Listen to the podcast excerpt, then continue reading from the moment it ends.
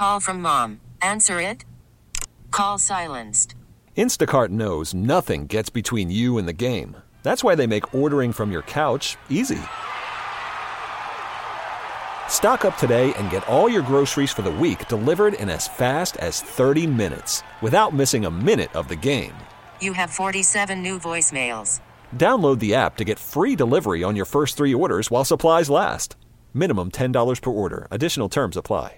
All right, welcome back into the drive. Clint Stoerner is out. John Harris uh, is in, and uh, we just had a, a conversation. Which side are you on? Are you on the side that says, "Hey, let me go up. I'll do whatever. I do what I need to do to go get Bryce Young because I believe he is the guy, and I got to get him." Or do you stay at two and draft C.J. Stroud and keep all of your assets to try to help build around him? I said you go after Young. Uh, and, and and John said uh, he would stay at two. Someone asked because you compared your comparison was uh, for C.J. Stroud, Joe Burrow. That's right, uh, and I believe Joe Burrow's the second best quarterback in the NFL at this moment right now. Um, uh, yeah, I think I think Davis right now, one, Burrow two, right? Well, I mean, we're gonna have a serious conversation. Do you want me to take my head, headsets off and just walk out the building?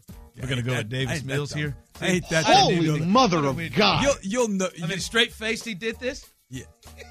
I mean, you'll know I joke more than anybody. Show. Well, of course you were But I'm not joking. joking about this about Joe Burrow. So yeah, what's the comp? Yeah, how do you, So- how do you see the comp? Because some people So when I was that. when I was studying CJ last summer, and I was I was watching Michigan game, I had a couple of games, and I remember early on in the year, I was like, eh, you know, he really wasn't the issue for Ohio State, but they just they weren't in sync yet. So they lost to Oregon, then he you know had some good games that kind of got back on the national radar, and then he had some really good games, and then Michigan they didn't win, and so that it was easy for people to say, well, they didn't beat Michigan, it must have been his fault. So I'm watching that game and I'm like, man, the one thing that I remember most about Joe Burrow, and you brought it up, you talked about that Texas game. It was the second game in 2019, and Burrow was throwing was dropping dimes. I'm like, that ball was perfect. He threw a ball to Justin Jefferson in that game where he was over a linebacker underneath the safety on over route to Justin Jefferson. I'm like, what is this? Like his ball placement was pristine. And I, this this is where I'll take a little take a little turn. Joe Burrow's completion percentage was astronomically good. But I think we get to a point where we say a quarterback's not accurate because the completion percentage is low, like Anthony Richardson. Now, look, Anthony Richardson has his issues. But just because a guy's completion percentage is high or low doesn't mean a guy's ball placement, which is more important and is key to one's accuracy, is high or low. The ball placement and accuracy is based on where that ball was thrown, whether it was caught or it wasn't. Anthony Richardson, by the way, had receivers dropping balls left and right. He had a ton of throwaways. If you did, if you kind of adjusted his number for completion percentages, that's what you want to live on, you'd be talking about a guy that was probably in the low 60s.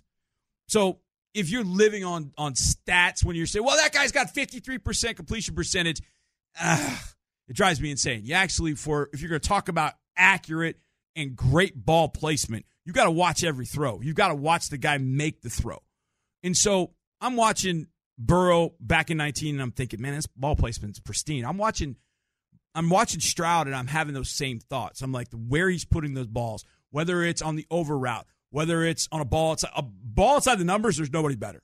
I mean, his his accuracy outside the numbers and his pinpoint precision outside the numbers is incredible. He knows the right type of throw. The throw he makes before the end of the second half against Georgia on a two minute drill, and and Georgia's in a cover two, and they're running the linebacker with the the uh, running back down the seam, and he he throws the exact right ball. If a number one is a laser, number three is a kind of a lob throw, you know, with more more parabolic throw. A number a two balls right in between. He threw the perfect two ball, where the a linebacker couldn't make a play, safeties can't get there, touchdown right before half, and you're like, yo, that's what I saw from him. His ball placement is unbelievable. That was Joe Burrow. Now, Burrow also, when he scrambles, it's a lot of times to throw. It's not always to run. Baseball is back, and so is MLB.tv. Watch every out of market regular season game on your favorite streaming devices, anywhere, anytime, all season long. Follow the action live or on demand. Track four games at once with multi-view mode and catch up with in-game highlights. Plus, original programs, minor league broadcasts, and local pre- and post-game shows. Go to MLB.tv to start your free trial today. Blackout and other restrictions apply. Major League Baseball trademarks used with permission.